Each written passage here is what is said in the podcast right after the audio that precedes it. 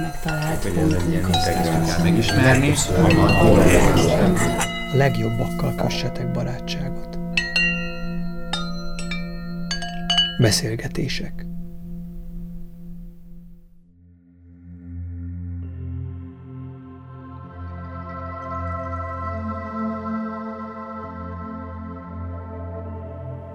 Szeretettel köszöntöm a rádióhallgatókat, és üdvözlöm körünkben ismét Szatit, azaz Szatmár Ildikó pszichológust, buddhista tanítót, akivel ezúttal a karonáról fogunk beszélgetni.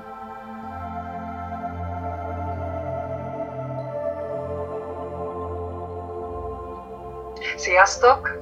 Ez egy eléggé fontos, központi és szerintem eléggé bonyolult téma. Talán annyit mondanék előjáróban, hogy maga a szó, hogy karúna, ugye részvétként, együttérzésként szoktuk fordítani, de ez sokkal komplexebb hozzáállást, attitűdöt jelent, mint maga az a szó, hogy részvét, vagy maga az a fordítás, hogy részvét. Igazából ebben egy, egy komplex világlátás is benne van. Az együttérzés, a jelenlét, kicsit talán még az egyhegyűséget is bele tudnám hát így venni, mondani. Egy olyan fajta odafordulás, egy olyan fajta segítői attitűd, proaktív magatartás, ami, ami nem csak a, az empátiát, nem csak a mondjuk a pszichés megtámogatást és megértést, meg az érzelmi intelligenciát jelenti, hanem tényleg egy szellemi hozzáállást is, egy, egy, egy szellemi praxist és világlátást. Én mhm. ezt így foglalnám össze. Uh-huh. Ugye a karuna, az az együttérzés gyakorlata, az megjelenik a buddhizmuson belül a Theravada és a Mahayana irányzatokban is, és ahogy mondtad is, gyakran társítjuk a részvét és a sajnálat kifejezésekkel ezt az együttérzés fogalmát. Azonban azt is észre hogy ezek gyakran keverednek ezek a fogalmak. Kicsit körbejárhatnánk még, hogy, hogy mit is jelentenek ezek.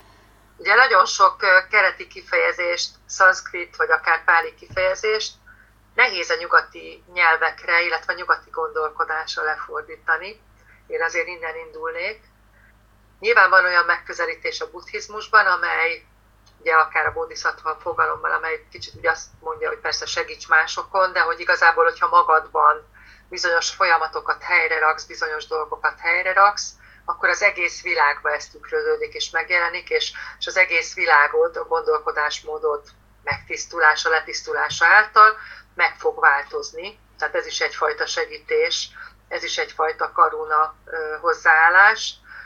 De aztán lehet az is, meg lehet úgy is közelíteni egészen praktikus hétköznapi módon, amikor meg tényleg a világban való részvételteli hozzáállás, vagy akár egy környezettudatosság, is megjelenhet, megjelenik.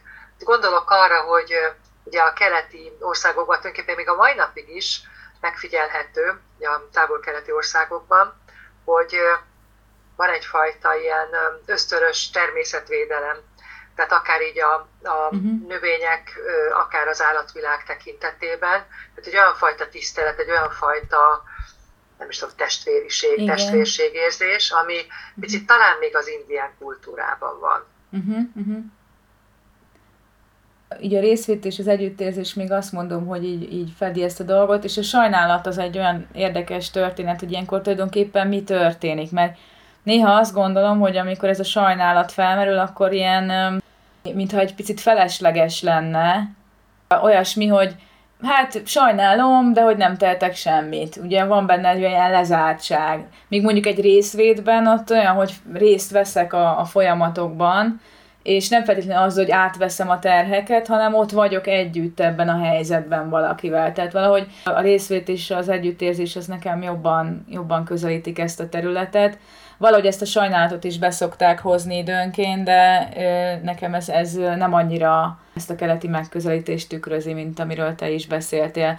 Számodra a, az együttérzés mit jelent a szellem és a szakmai praxisodban? Ha gyakorlati példákkal esetleg ezt szemléltetnéd. Na most nyilván, hogy ezt tényleg úgy elég mélyen, meg elég hosszan ki lehetne bontani, ki lehetne fejteni, de hogy most egy picit, hogy a pszichológiá fejlődés lélektani tekintetben nézzük a, a, az empátia, segítségnyújtás, proszociális, proaktív magatartás fejlődését, akkor ez tulajdonképpen így a kisgyermekkorban is valamilyen szempontból már megjelenik, de igazából így a kiskamaszkor környékén kezdenek a gyerekek jobban egymásra figyelni. Tehát, hogy akkora kezd kialakulni az, hogy elhatárolódik az én és a másik, érzékenyebbé válnak, érzelmi mm-hmm. intelligenciájuk is addigra fejlődik annyira, hogy, hogy elkezdenek így a, a interrelációban gondolkodni, megpróbálni segíteni, addigra az erkölcsi, morális magatartásuk is így fejlődés lélektanilag addigra fejlődik annyira és hogy aztán később nyilván különböző behatások érnek minket, élmények érnek minket, nyilván ott van a szociális környezet is, ott vannak a családi minták, uh-huh. és akkor ezek hatására igazából egy tudatos döntés is történik, hogy uh-huh. milyen módon segítsünk. Nyilván ezt lehet tanulni is, és valóban lehet időnként a, a túlzott empátia is egy kicsit ilyen passzívá tevő kialakíthat egy olyan fajta magatartást, hogy nagyon szeretnék segíteni a másiknak, de szinte én is elmerülök a mocsárba bele együtt. Uh-huh, igen. Már bocsánat a példáért. Nyilvánvaló, hogy a részvét, ugye, amit tényleg nagyon jó a magyar nyelv, hogy ilyen nagyon szépen megfogalmazza, nagyon szépen hozza, szinte ilyen képi, tényleg ilyen képi uh-huh. módon hozza a, a lényegét a dolgoknak, hogy részvét szóban tényleg az van, hogy részt venni abban a folyamatban, kísérni a az illetőt abban a folyamatban, hogy ő, ugye van is egy olyan mondás, hogy nem halat kell adni a bajba jutottnak, hanem megtanítani halászni. Igen. Tehát, hogy ebben a folyamatban őt segíteni, kísérni, támogatni. És nyilván, hogyha minket is érint egy adott helyzet, akár azért, mert átéltünk már hasonlót, akár mert a másik ember nagyon közel áll hozzánk, nyilván az sokkal jobban nehezíti azt, hogy igazából egy jó proaktív magatartást tudjunk tanúsítani, akkor nehezebb a helyzet, mindenképpen nehezebb. Nyilván ezt tanulni lehet, és tanulni is kell, de azt mhm. gondolom, hogy ez is egy olyan téma, ez is egy olyan skill fejlesztés, ami egy, egy életen keresztül zajló folyamat. Uh-huh. A Dalai Láma gondolatai az együttérzésről azok így hangzanak, hogy mások szenvedésére való nyitottság és elköteleződés ennek enyhítésére. De felmerül ezek után a kérdés, hogy mi van a saját szenvedésünkkel. Létezik olyan például, hogy önegyüttérzés? És egyáltalán hát ilyenkor én... ki érez együtt kivel? Igen. Most egy kicsit először ilyen pszichológiai szemléletből mondanám, hogy az a tapasztalásom a saját terápiás munkám kapcsán is, hogy magunknak megbocsájtani a legnehezebb általában. Magunkat elfogadni, magunkat mondjuk akár nem kritizálni a legnehezebb általában. Uh-huh. Tehát nagyon sok olyan pszichológiai könyv, önsegítő könyv jelent meg, ami pont erről szól, hogy akár gyakorlati módon is, hogy hogyan lehet és hogyan kell, hogyan tudjuk ezt magunkban így hát megtalálni és fejleszteni ezt a dolgot, hogy magunk elfogadása. Egyrészt azt gondolom, hogy ez nagyon-nagyon fontos ebben a kérdéskörben, másfelől pedig ha meg buddhista szempontból nézem, akkor ez egy jó kérdés, hogy, hogy igazából ki segít meg kit. Hogyha azt mondjuk, hogy valahol belőlünk jön, nyílik ki a világ, vagy nő ki a világ, uh-huh. és hogy igazából a világunk az egy ilyen szubjektív történet, akkor, akkor, viszont, akkor viszont tényleg megint csak ott tartunk, és megint csak azt mondhatjuk, hogy először, hogyha a saját belső tereinket, dolgainkat sikerül helyre rakni, sikerül egyfajta harmóniába, egyensúlyba hozni, akkor, akkor nyilván ez tükröződik a világunkban. Aztán ugye ez nyilván elmúlik, megint csak jöhet egy, egyfajta hát, hanyatlás, vagy egy, egy, egy ilyen káoszba fordulás, és aztán megint, tehát van egy ilyen folyamatos ritmus, a hulláma, hullámzása ennek a történetnek.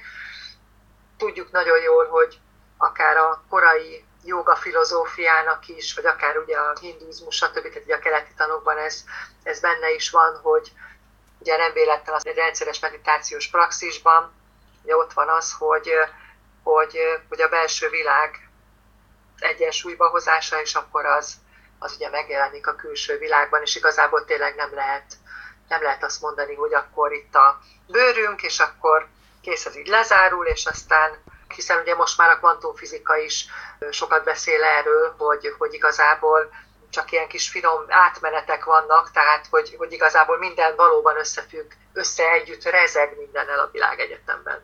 Mhm. Nyilván ezt nem látjuk, mert már nagyon sok por fedi a szemünket, de hogyha tisztában látnánk, vagy éppen azon az úton vagyunk, hogy tisztában vagy egyre tisztában látunk, és lehullik a lepel, akkor akár lehet, hogy ezt is érzékelhetjük, hogy, hogy tényleg egy ilyen energiaháló mátrix vesz minket körül. Ez egy izgalmas tapasztalás lehet, ha valaki oda eljut. Hogy látod, Szati, hogy miért fontos az együttérzés, hogy a karuna gyakorlása? Itt is lehet akár a szellemi útra gondolni, vagy a szakmai tapasztalataid kapcsán. Hát gondoljunk arra, hogy pont ezen a vonalon elindulva, hogy tovább lépve, hogy hogyha minden mindennel összefügg a világunkban. És ugye ismerjük a példát, ugye a, a pillangó effektus, hogyha hogy ugye a pillangó megregzekteti a szárnyát, akkor nem tudom én, sokkal messzebb, nem tudom, vihartámad. Tehát egyfelől minden mindennel összefügg. Most már látjuk, hogy tényleg, hogy sokszor fogalmaznak, hogy egy ilyen világfaluban élünk, tehát mondjuk valakin segítek, akkor akkor nem csak neki lesz jó, hanem nekem is egyfelől. Ugyanakkor a mérlegnek ott van a másik része is, mert egyre több olyan dolgot láthatunk, hallhatunk, tapasztalhatunk így a médiákban is, tévé, rádió, internet, egyebek, hogy mennyire megnőtt az erőszak, egyre több ember van a Földön. Most ebben az életben nem akarok elmenni, csak uh-huh. hogy mhm. ott van ez is, hogy, hogy akkor tapossuk ki magunknak a dolgokat, és akkor tényleg egyfajta ilyen kicsit ilyen egoista gondolkodás, magatartás is hát így teret kapott a világunkban.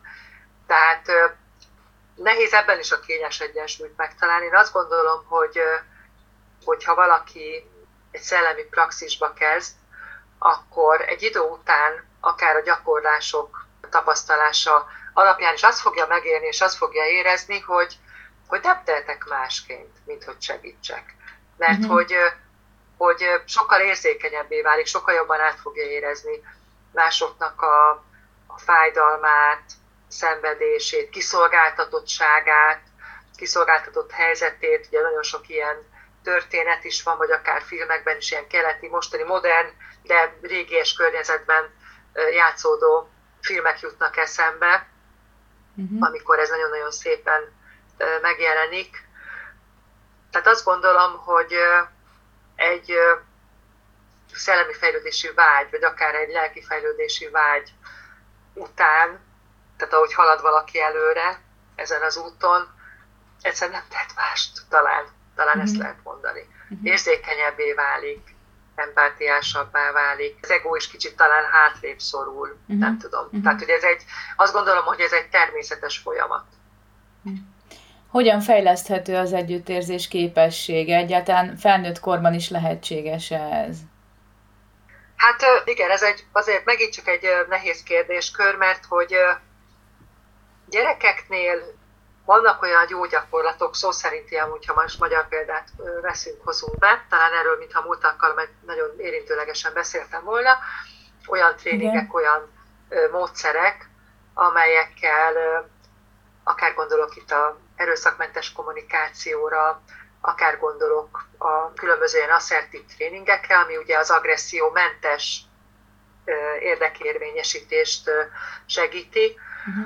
Tehát gyerekkorban vannak erre technikák, vannak erre módszerek, amiket már így kezdenek beemelni a, a pedagógiai kultúrába.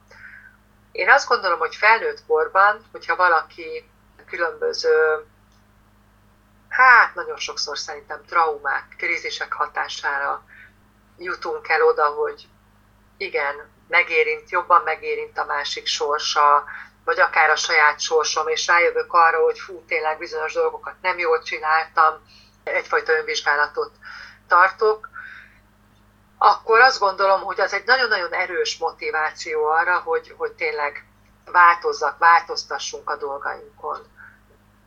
Erre is nagyon-nagyon sokféle technika van, de én azt gondolom, hogy minden változásnál az lehet egy káros szokásnak az elhagyása, az lehet egy új képességnek a fejlesztése nagyon erős motivációt, nagyon erős hajtóerőt azt tud igazából adni, amikor, amikor valami, amikor kiforgat egy esemény, amikor egy krízist megélünk, amikor egy, egy traumát megélünk. mert uh-huh. akkor igazából abból a szokásos mókuskerékből, abból a szokásos robotpilóta üzemmódból felébredünk, és rájövünk arra, hogy na ez így már nem mehet tovább. Uh-huh. Tehát azt gondolom, hogy kell ehhez egyfajta törés, krízis általában, többségében. Uh-huh. Uh-huh. És mi van akkor, amikor valaki nagyon bevonódik, az is egy fejlesztési terület lenne. Vissza kéne fejleszteni talán valamit, vagy megérteni ezzel kapcsolatban valamit. Igen. Azt gondolom, hogy itt talán azt a példát hoznám, hogy nagyon sokan, akik emberekkel foglalkoznak, mély témákkal találkoznak, és élethelyzetekkel találkoznak nap, mint nap, szociális szféra, akár mhm. szociális munkásokra, családgondozókra, Igen. családsegítőkre gondolok, pedagógusok, nehéz környezetben, egészségügyi dolgozók, orvosok, nővérek, stb. Ott ugye nagyon erősen fennáll a kiégés, a burnout veszélye. Mm. És akkor lehet az, hogy először túlérzékenyé válik az illető, nagyon beengedi már azokat a talán energiákat, sorsokat, nem tud határt húzni. Annyira átveszi, hogy mit tudom én, hogy mondjuk már úgy érzi, hogy mondjuk vegyünk akár egy, egy nem tudom én, egy utcai szociális munkást, hogy úristen, mi jogom nekem a, a saját lakásomhoz, hogyha a másik ott fagy meg a hidegbe, stb. stb. stb. És akár lehet, hogy föl is áldozza magát az illető. Én egyébként konkrétan találkoztam ilyen történettel.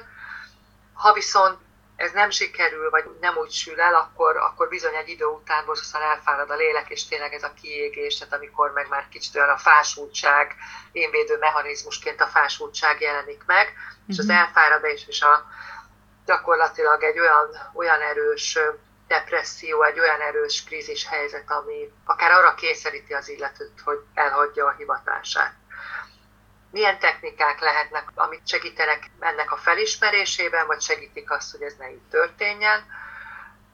Szoktak tartani, nyilván, hogyha valaki ugye ilyen hivatást választ, nem azt mondom, hogy mindenütt, de hogy előfordulnak olyan tréningek, amelyek pont így a burnout megelőzést segítik, illetve a segítőhivatások többségénél van olyan önismereti része, illetve tanítanak olyan technikákat, ami azt segítheti, hogy a határhúzás, tehát hogy meg tudják húzni a saját határaikat. Illetve azt gondolom, hogy a, a folyamatos önreflexió, de egyébként a szellemi úton is, uh-huh. és akár egy ilyen, mondjuk nem tudom én, egy professzionális segítőhivatásban is nagyon-nagyon fontos, vagy a visszacsatoló környezet, ezért is szoktak például akár így a segítőhivatás, akár mondjuk a pszichológus hivatásban szupervízió uh-huh, igénybe venni, stb. stb. Mondjuk aki viszont amatőr módon kerül bele ilyen segítő helyzetekbe, ott is uh, tulajdonképpen uh, akár egy, egy ilyen szakmai háló visszajelzései, tükörfunkciója tud ebben segíteni, hogy uh, hogy ez ne így alakuljon, ne így történjen, de mondom, ez is egy nehéz kérdés, mert hogy nagyon sokszor a saját dolgainkra, hibáinkra nem feltétlenül látunk rá. Tehát, hogy uh-huh. mivel ez egy komoly fizikai stressz is, ezért sokszor a testünk jelez. Tehát azt gondolom, hogy talán a testi jelzéseinket érdemes figyelni. A fáradás, a, nem tudom, akár a mozgásszerbi fájdalmak, stb. stb. Mm-hmm. Tehát, hogy nagyon-nagyon szépen és jól tud jelezni a testünk, akár a pszichés folyamatainkat is. Mm-hmm. A kórházi praxisod során az utóbbi években ugye te is számos szenvedéssel találkoztál a COVID kapcsán. Néha nehéz lehetett egyáltalán tapasztalni is ezeket a helyzeteket. Mi van akkor, hogyha kimerül, egyáltalán létezik-e ilyesmi, vagy hogyan tölthető fel az együttérzés puttanya, úgymond? Hát, igen, ez aztán tényleg egy végtelenül egyszer egyszerű, de más szempontból meg egy bonyolult, nehéz témakör, mert hogy akár ugye nyilván, hogy a hivatalos, meg az állami berkekben elvileg pont így a Covid kapcsán létrejöttek olyan hálózatok, ahol ha valaki meg tudja időben, egyebekben oldani, akkor akár így pszichés támogatást is kaphatott, kaphat. Vannak ilyen lehetőségek, jó szervezés kérdése, de elvileg vannak ilyen lehetőségek, uh-huh. de amúgy megint csak azt mondanám, hogy mivel tényleg a akár a relaxáció vagy a meditáció rettentő sokat tud segíteni. Testileg, lelkileg, hogyha valaki így napi szinten, mondjuk benne a mókuskerékbe, ezt egyébként én is csináltam, uh-huh. benne a mókuskerékbe, napi szinten, ha más nem este, egy fél órát szán arra, hogy, hogy ilyen formán én úgy szoktam ezt mondani, és ez kicsit megint csak ilyen gyakorlatiasnak fog hangzani, és kicsit ilyen materialistább Jó. megközelítésnek, hogy jobb és a bal agyféltekét ugye össze tudjuk kapcsolni uh-huh. a mhm. meditációban. Tehát, hogy ugye a napi rutinunkban a bal agyféltekős üzemmódot használjuk. Logikai gondolkodás, uh-huh. racionalitás, tötötötő, az időben való bennelét, stb. És ugye a jobb agyféltekén, most tényleg ezt ilyen nagyon nagy vonalakban mondom, uh-huh. jobb agyféltekén, ugye az időtlenség élmény, intuitív gondolkodás, művészi gondolkodás, a teresség, stb. stb. Ugye nyilván még uh-huh. több minden kapcsolódik ezekhez. És valahogy a meditáció az úgy, meg akár a relaxáció segítheti azt, hogy ez, ez egyfajta integritásba kerüljön, és akkor tulajdonképpen ezáltal is elkezd tudni gyógyulni, elkezd tudni visszatöltődni a testünk is, meg a lelkünk is. Tehát ennek komoly kutatásai vannak már, komoly háttérkutatásai vannak. Kevésbé Magyarországon, bár itt is már azért úgy foglalkoznak ezzel, de Amerikában mindenképpen, uh-huh. és pontosan ezért nagyon-nagyon akár ilyen egészség megőrző hatása is tud lenni a meditációnak, meg a relaxációnak is. Uh-huh. Születés, öregség, betegség, haldoklás, halál. Ezek ugye az emberi élet nagyobb állomásai. Nyilván mást és mást jelenthet az együttérzés gyakorlata a különböző állomásokon. Hogyan képzeljük el a karunát a hospice szolgálatban? Van erről tapasztalatod? Igen. Na most tudjuk azt, hogy vannak könyvek ebben a témában, akár buddhista irodalom, illetve vannak pszichológiai könyvek is. Nagyon sokat lehetne mondani. Két példát szeretnék ide kiemelni. Az egyik az a tibeti könyv életről és halálról, ez ugye már egy, szinte azt lehet mondani, hogy alapkönyv. Nagyon csodálatos a Szögyárin Bocsénak a megközelítése, uh-huh. illetőleg a másik, ami így számomra ide kapcsolódik, az pedig a Bárdos Györgynek, pont ez a címe a könyvnek, hogy az élet árnyoldalai, egy csodálatos könyv, ez uh-huh. pont erről szól. Azt gondolom, hogy Ugye én is sokszor találkoztam, nem csak a Covid-ban végzett munkám során, Covid osztályon, hanem a alap szomatikus osztályon végzett munkám során is azzal, hogy nyilván ott kevesebb szer, de hogy, hogy, hogy valakit így valamennyire kísérni kellett a haldoklásában, vagy kísérni kellett az utolsó útjára, vagy mm. tudtuk azt, hogy egy olyan gyógyíthatatlan betegsége van, hogy nem sok van neki hátra. Van egy szintén egy, ez mondjuk inkább már egy szakkönyv, az a címe, hogy méltóságterápia, tehát hogy van is erre módszer, amivel lehet segíteni az életvégi, hát tulajdonképpen az életvégi terápiát, uh-huh, uh-huh. amiben ugye átgondolja azokat a pozitív dolgokat. Gyakorlatilag egy olyan fajta, kicsit ilyen szellemi megközelítés, egy olyan fajta pszichológiai megközelítés ez, szinte azt tudnám mondani, hogy transpersonális humanisztikus pszichológiai megközelítés, ami, ami már így a szellemi, spirituális tartamot is behozza. Ez nyilván egy nehéz, nehéz dió. Én azt gondolom egyébként, hogy igazából jól hospice ellátást, de ez abszolút az én magán véleményem, mm-hmm. tehát ezt most én nem pszichológusként mondom. Persze. Tehát azt gondolom, hogy az ilyen hospice, meg az ilyen életvégi munkát, lelki gondozást azt szerintem, vagy azt érzékelem, azt tapasztalom, hogy ahhoz azért kell tényleg egy szellemi háttér. Tehát, hogy szerintem ezt úgy szellemi háttér nélkül, hosszú távon kiégés veszélye nélkül nehéz csinálni. Uh-huh. Tehát ahhoz tényleg kell egy, egyfajta, hát nem is tudom, hogy a vallási elköteleződés, egyfajta praxis, hogy, uh-huh. hogy, hogy azért úgy működjön, bár még így is nehéz. Uh-huh. Uh-huh. A halálközeli élmények is lehetnek az élet részei. Van-e tapasztalatod erről akár saját, akár másik oldalról segítőként a praxisodból? Hát igen, ez is egy olyan téma, amit szerintem tényleg órákat lehetne róla beszélni. Én kardiológiai osztályon dolgozom, és nyilván, hogy titoktartás keretei között állt, hogy igazából így nyilván név meg mindenféle sztori nélkül. Nyilván, hogy egy, akár egy hirtelen szívhalál esetében, akár egy infarktus után, nyilván akiket megmentenek, most nyilván azokról beszélünk, és beszámolnak különleges élményekről. Tehát, hogy azok az élmények, vagy élménytöredékek, amelyekről ilyenkor a betegek beszámolnak, narkotikumok nélkül, uh-huh.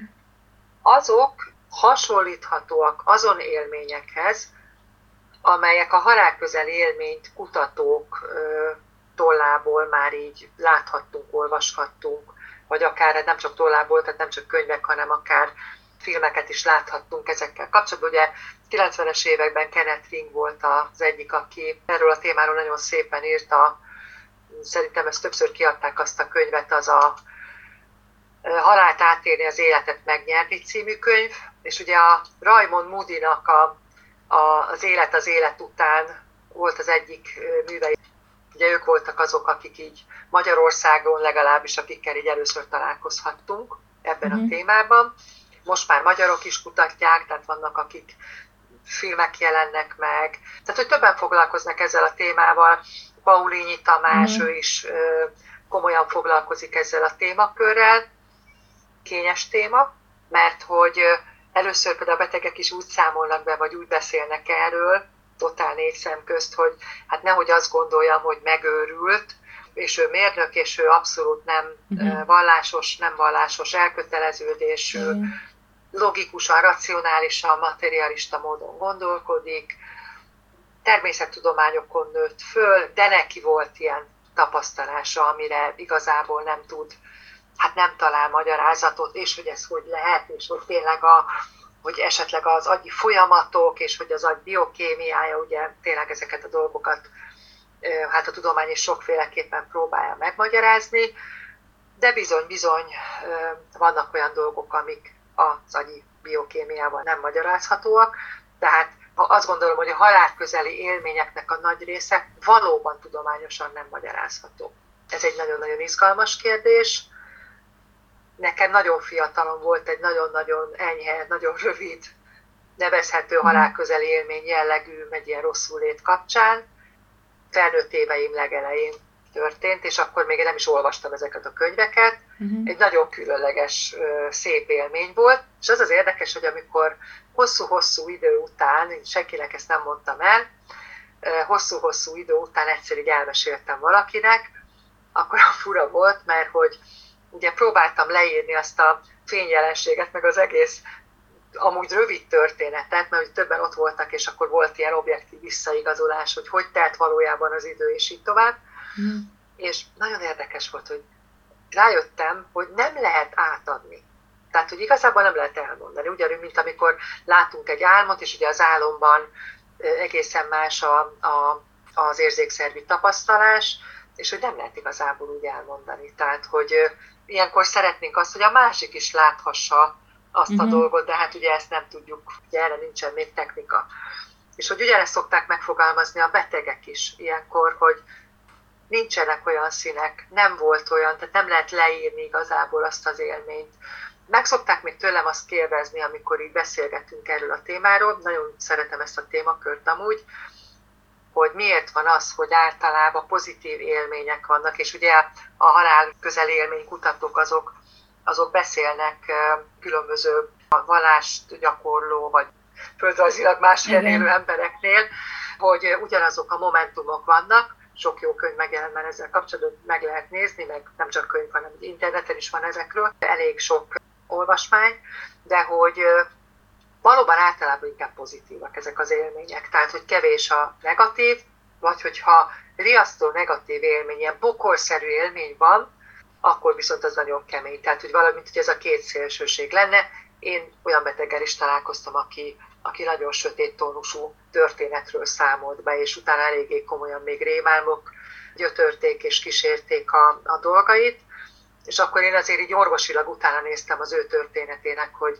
hogy valóban ott nem volt-e valami narkotikum, nem kapott-e valamit fájdalomcsillapítása, de abszolút nem. Tehát, hogy semmi olyan nem volt, ami uh-huh. igazából ezt indokolta volna. Úgyhogy elgondolkodtató. Uh-huh. Mit gondolsz a bevonódásról, az együttérzés gyakorlata kapcsán? Ugye beszéltünk már erről korábban is. Melyek azok a mentális és meditációs gyakorlatok, amiket alkalmazol a tiszta érzések fenntartásáért? És itt a tiszta érzéseket egy kicsit külön írjuk körül, hogy mit jelent az, honnan tudjuk, hogy mikor tiszta az érzés, tiszta a tudat, ugye? De mondjuk tiszta a tudat az érzés tartományában. Hát figyelj, lehet, hogy tudnál jobban válaszolni, a, most komolyan bocsánat, ugye a, a zen által. Én általában, amikor végre el tudok gyakorolni, nem mondom, hogy minden nap, amikor tudok gyakorolni, akkor általában vipasszana meditációt szoktam gyakorolni. Uh-huh. És hogy azt látom, azt tapasztalom, hogy ugye a légzés, a légzésfigyelés, a test tudatosítása, a test folyamatainak tudatosítása, érzések, gondolatok, stb. stb. Nekem az a tapasztalatom, hogy egy ilyen 20 perc, 30 perc kell hozzá, hogyha most itt teljesen ilyen praktikus módon beszélünk erről, uh-huh. kell ahhoz, hogy hogy, hogy letisztuljanak valahogy ezek a belső és külső folyamatok. Tehát ugye egy darabig a, a világunkban, meg a napi szinten megjelenő dolgaink futnak, és utána kezd el letisztulni.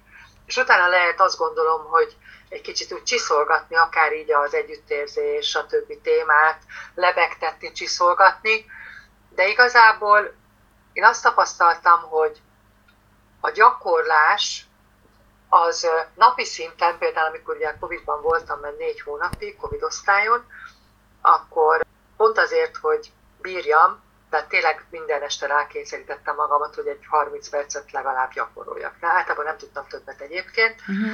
és hogy igazából a, a napi rutinban, vagy hogy mondjam, a fárasztó napi rutinban érzékeltem azt, hogy tényleg sokkal tudatosabb vagyok, sokkal hogy is fogalmazzak, tehát hogy tényleg egy...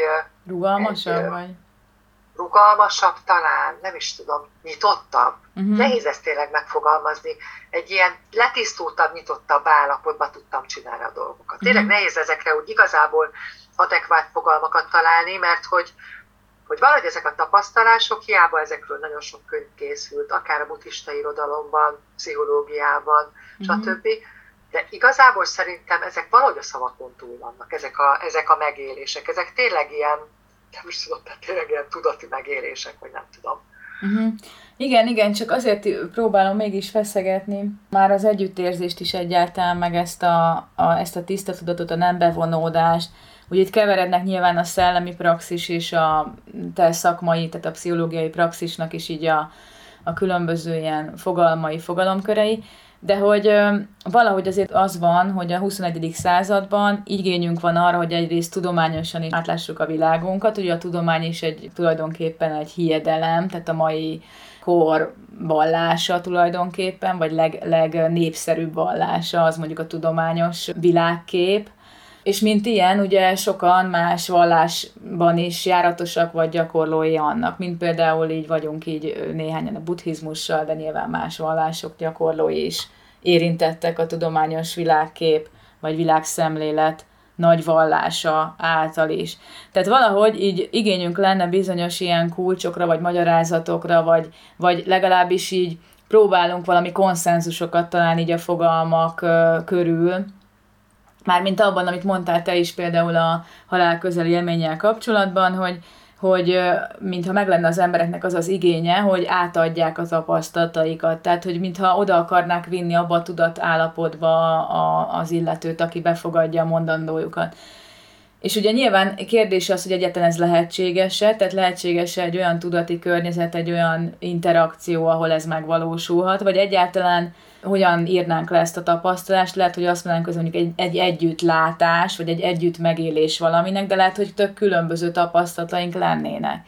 Nekem egyre gyanúsabb az a metódus, hogy amikor van ez a úgynevezett bevonódás, hogy sokszor elrontják az emberek, főleg az empatikus emberek, főleg azok, akik ugye ilyen, amit mondtál te is, hogy ilyen szociális munkások, vagy segítő praxisban dolgoznak, de akár azt is mondom, hogy mondjuk különböző ilyen vallási szervezeteknek a tagjai és a többi. Tehát ott előfordulhat az, hogy így ugye az emberek segítségért fordulnak hozzájuk, és ezért felveszik ezt a segítő attitűdöt, magatartást.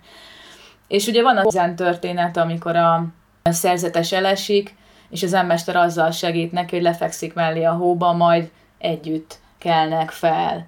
És hogy így ilyenkor ez együtt történik, de ugyanakkor nincs az, hogy, hogy így elvenné a feladatot a mester a szerzetestől.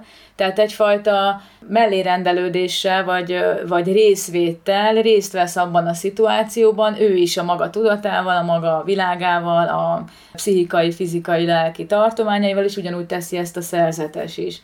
És hogy én amikor ezt a tiszta érzés problémát feszegettem, akkor valahogy ez is egy ilyen érdekes, hogy mitől, amit mondasz, hogy például amikor rugalmasabb vagy, vagy energiával teli, hogy ez hogyan állítható, ők, hogy a meditáció az segít ebben, csak mondjuk akkor abban a helyzetben, amikor mondjuk ott van az ötödik olyan elesett ember, aki tőled várja a megoldást, és tudod, hogy nem tudsz neki abban a pillanatban olyan segítséget nyújtani, amivel elégedett lenne, és úgy ahelyett, hogy mondjuk a frusztráció irányába mennének a történtek, akkor hol van az a pont, ahol megállítod ezt a segíteni akarást, és visszahúzod oda a történetet, hogy lefekszel mellé a hóban. A idióhéjban ez lenne ennek a lényege. Ha van ehhez még gondotod, Szati, nagyon szívesen meghallgatjuk. Hát ez is egy nehéz kérdés, mert ugye attól függ, hogy milyen keretek között dolgozik mondjuk akár egy pszichológus. Inkább egy olyan példát szeretnék ide behozni, amivel talán ezt jobban meg lehet világítani, most ilyen pszichológiai tekintetben.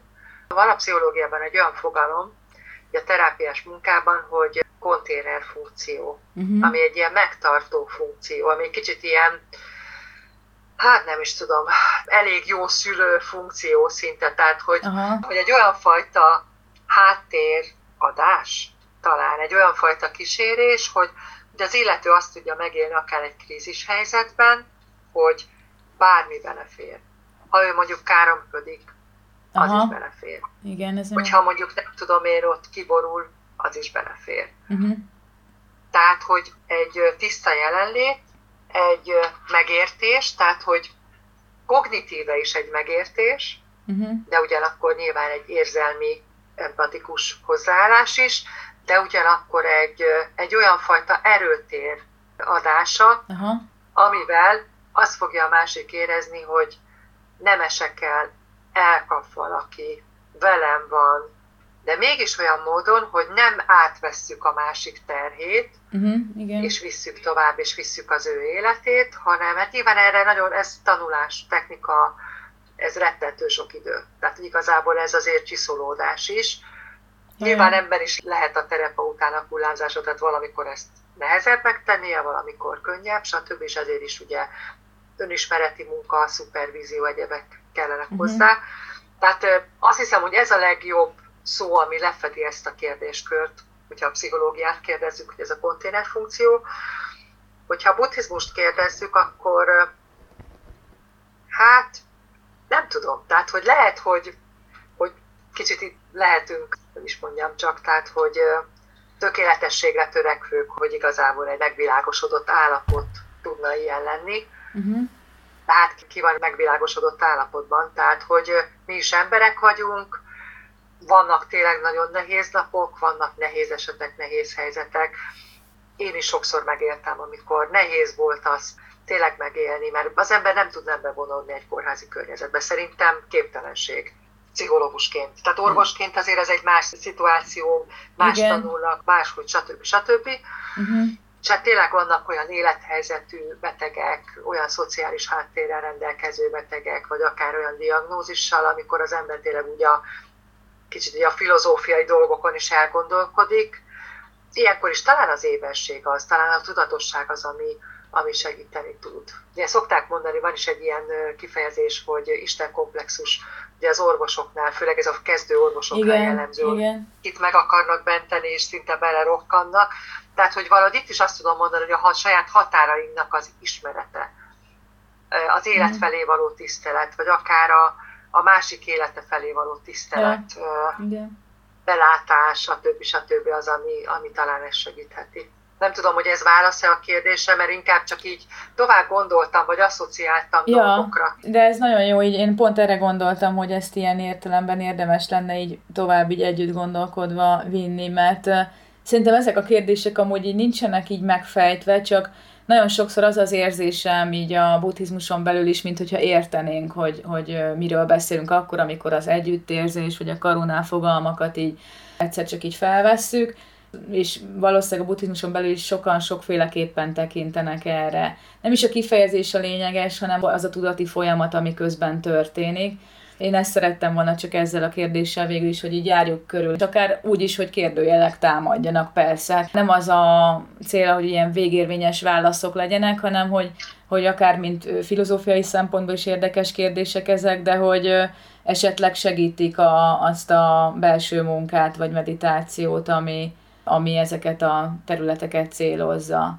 Igen, én ezzel teljesen egyetértek, mert tényleg ezek olyan kérdések, amiket nem véletlen az, hogy mind a filozófia, mind a vallások, mind pedig akár a tudomány vizsgál, vagy akár teljesen egyszerű, egyszerű módon is, hogy mondjam, tehát ilyen, úgy szokták ezt mondani, tehát a, a természetes mm józan parasztészsel is ugye elgondolkodnak emberek ezekről a kérdésekről, és azt gondolom, hogy azért is jó, hogy nincsen meg a tuti válasz, mert, mert ez nem tudna motiválni. Tehát, hogy itt inkább nekem is az a célom, ahogy végig gondoltam ezt a felkérés kapcsán a néhány kurszót, hogy miről is fogunk beszélgetni, hogy inkább legyen ez egy gondolatébresztő, mert hogy én se tudom igazából a választ. Tapasztalataim Igen. vannak, nyilván egy szubjektív látásmódon, vagy, vagy megélésem sok esetben. Uh-huh. Tehát, hogy igazából azt gondolom, hogy ezek a kérdések olyanok, amelyek mindenkit érintenek, uh-huh. vagy érinthetnek majd valamikor, és mindenki másként dolgozza föl, másként áll hozzá egy, egy akár egy, egy betegség megjelenéséhez, uh-huh. mert ugye ez egy kontrollvesztés, egy kiszolgáltatott állapot, stb. Tehát, hogy nagyon-nagyon érdekes, meg nyilván különböző életszakaszunkban is másként élünk meg egy-egy mhm. betegséget például. Igen. Igen, és a másik kérdés, ami most nálunk is így felmerült egy ö, ismerettség kapcsán, hogy van az a helyzet, amikor az ember mondjuk úgy érzi, hogy ő így beteljesítette azt az életfeladatot, amit itt szeretett volna élni, és egyszerűen így le akarja zárni. De hát ugye ez a meghalás, ez nem annyira könnyű, és van az a helyzet, amikor az ember, tehát hogy így, ha mondjuk nincs olyan potenciális betegsége, és nem is akar ilyen nagyon drasztikus módszerekhez folyamodni, akkor azért ez egy ilyen érdekes kérdés. Nagyon elgondolkodtam, ugye nálunk az eutanáziát például nem támogatják, nincs, nincsenek elfogadott rendszere Magyarországon, más országban, például Svájcban igen, és hogy ez is valahogy komoly kérdés nekem, hogy mi a teendő egy ilyen helyzetben, amikor amikor egy ilyen lezárási szándékkal találkozik az ember, hogy akkor ezzel hogyan érezzünk együtt.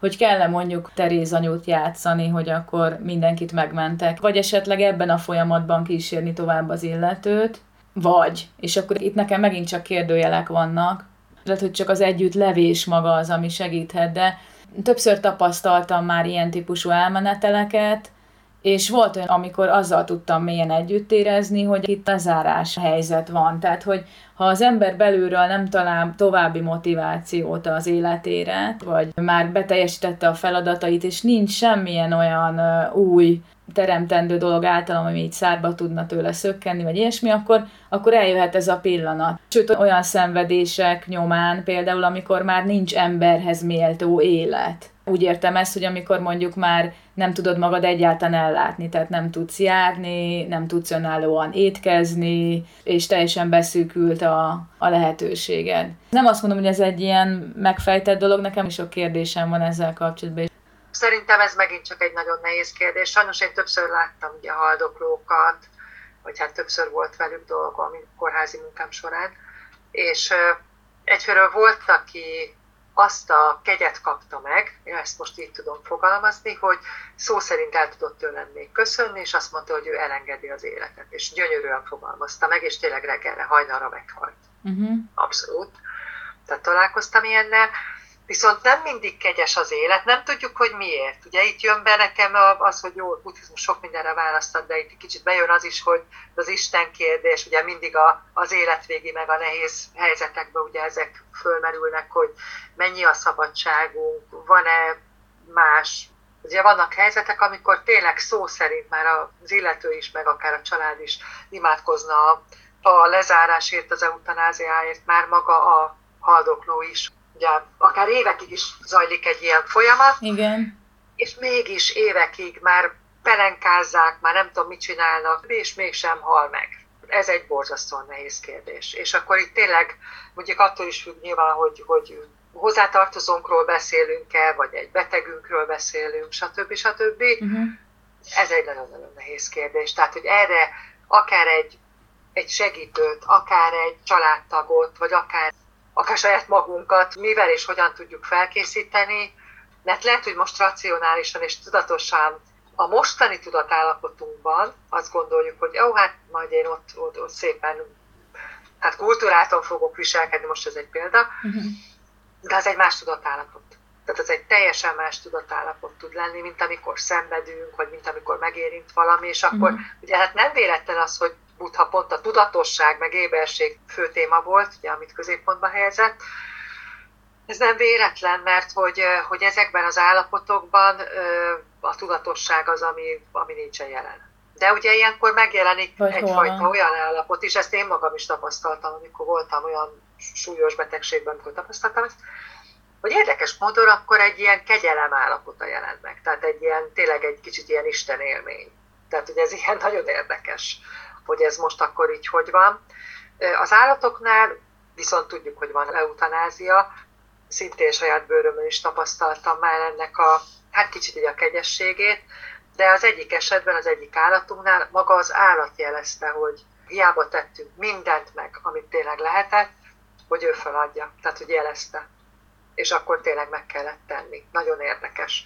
Tehát ott meg tudják kapni ezt a kegyet az állatok, és bizony sok esetben ez tényleg egy, egy, egyfajta kegy tud lenni. Ugyanakkor viszont lehet, hogy hogyha meg a tibeti halottas könyvre gondolok, ugye annak bardó leírásaira, stb. Uh-huh. Tehát, hogy lehet, hogy mégiscsak kell az a hozzávezető út, az az időszak, amíg valóban fel tud a lélek arra készülni, hogy akár egy másik létbe, tisztább létbe lépjen, egy magasabb létbe lépjen. Lehet, hogy pont az a szenvedés tud elvezetni ahhoz. Lehet, hogyha hirtelen megtörténik készületen egy eutanázia, akkor még nem készült fel a lélek. Tehát azért ez, ez is elgondolkodtató. És lehet, hogy mi kívülről úgy látjuk, hogy Jézusom szegény, iszonyúan szenved, borzasztó, de azt nem látjuk, ami belül zajlik a lélek szintjén. Nagyon köszönöm ezt a beszélgetést. Most búcsúzunk a hallgatóktól. Szatmári Ildikó volt a vendégünk. Sziasztok, köszönöm.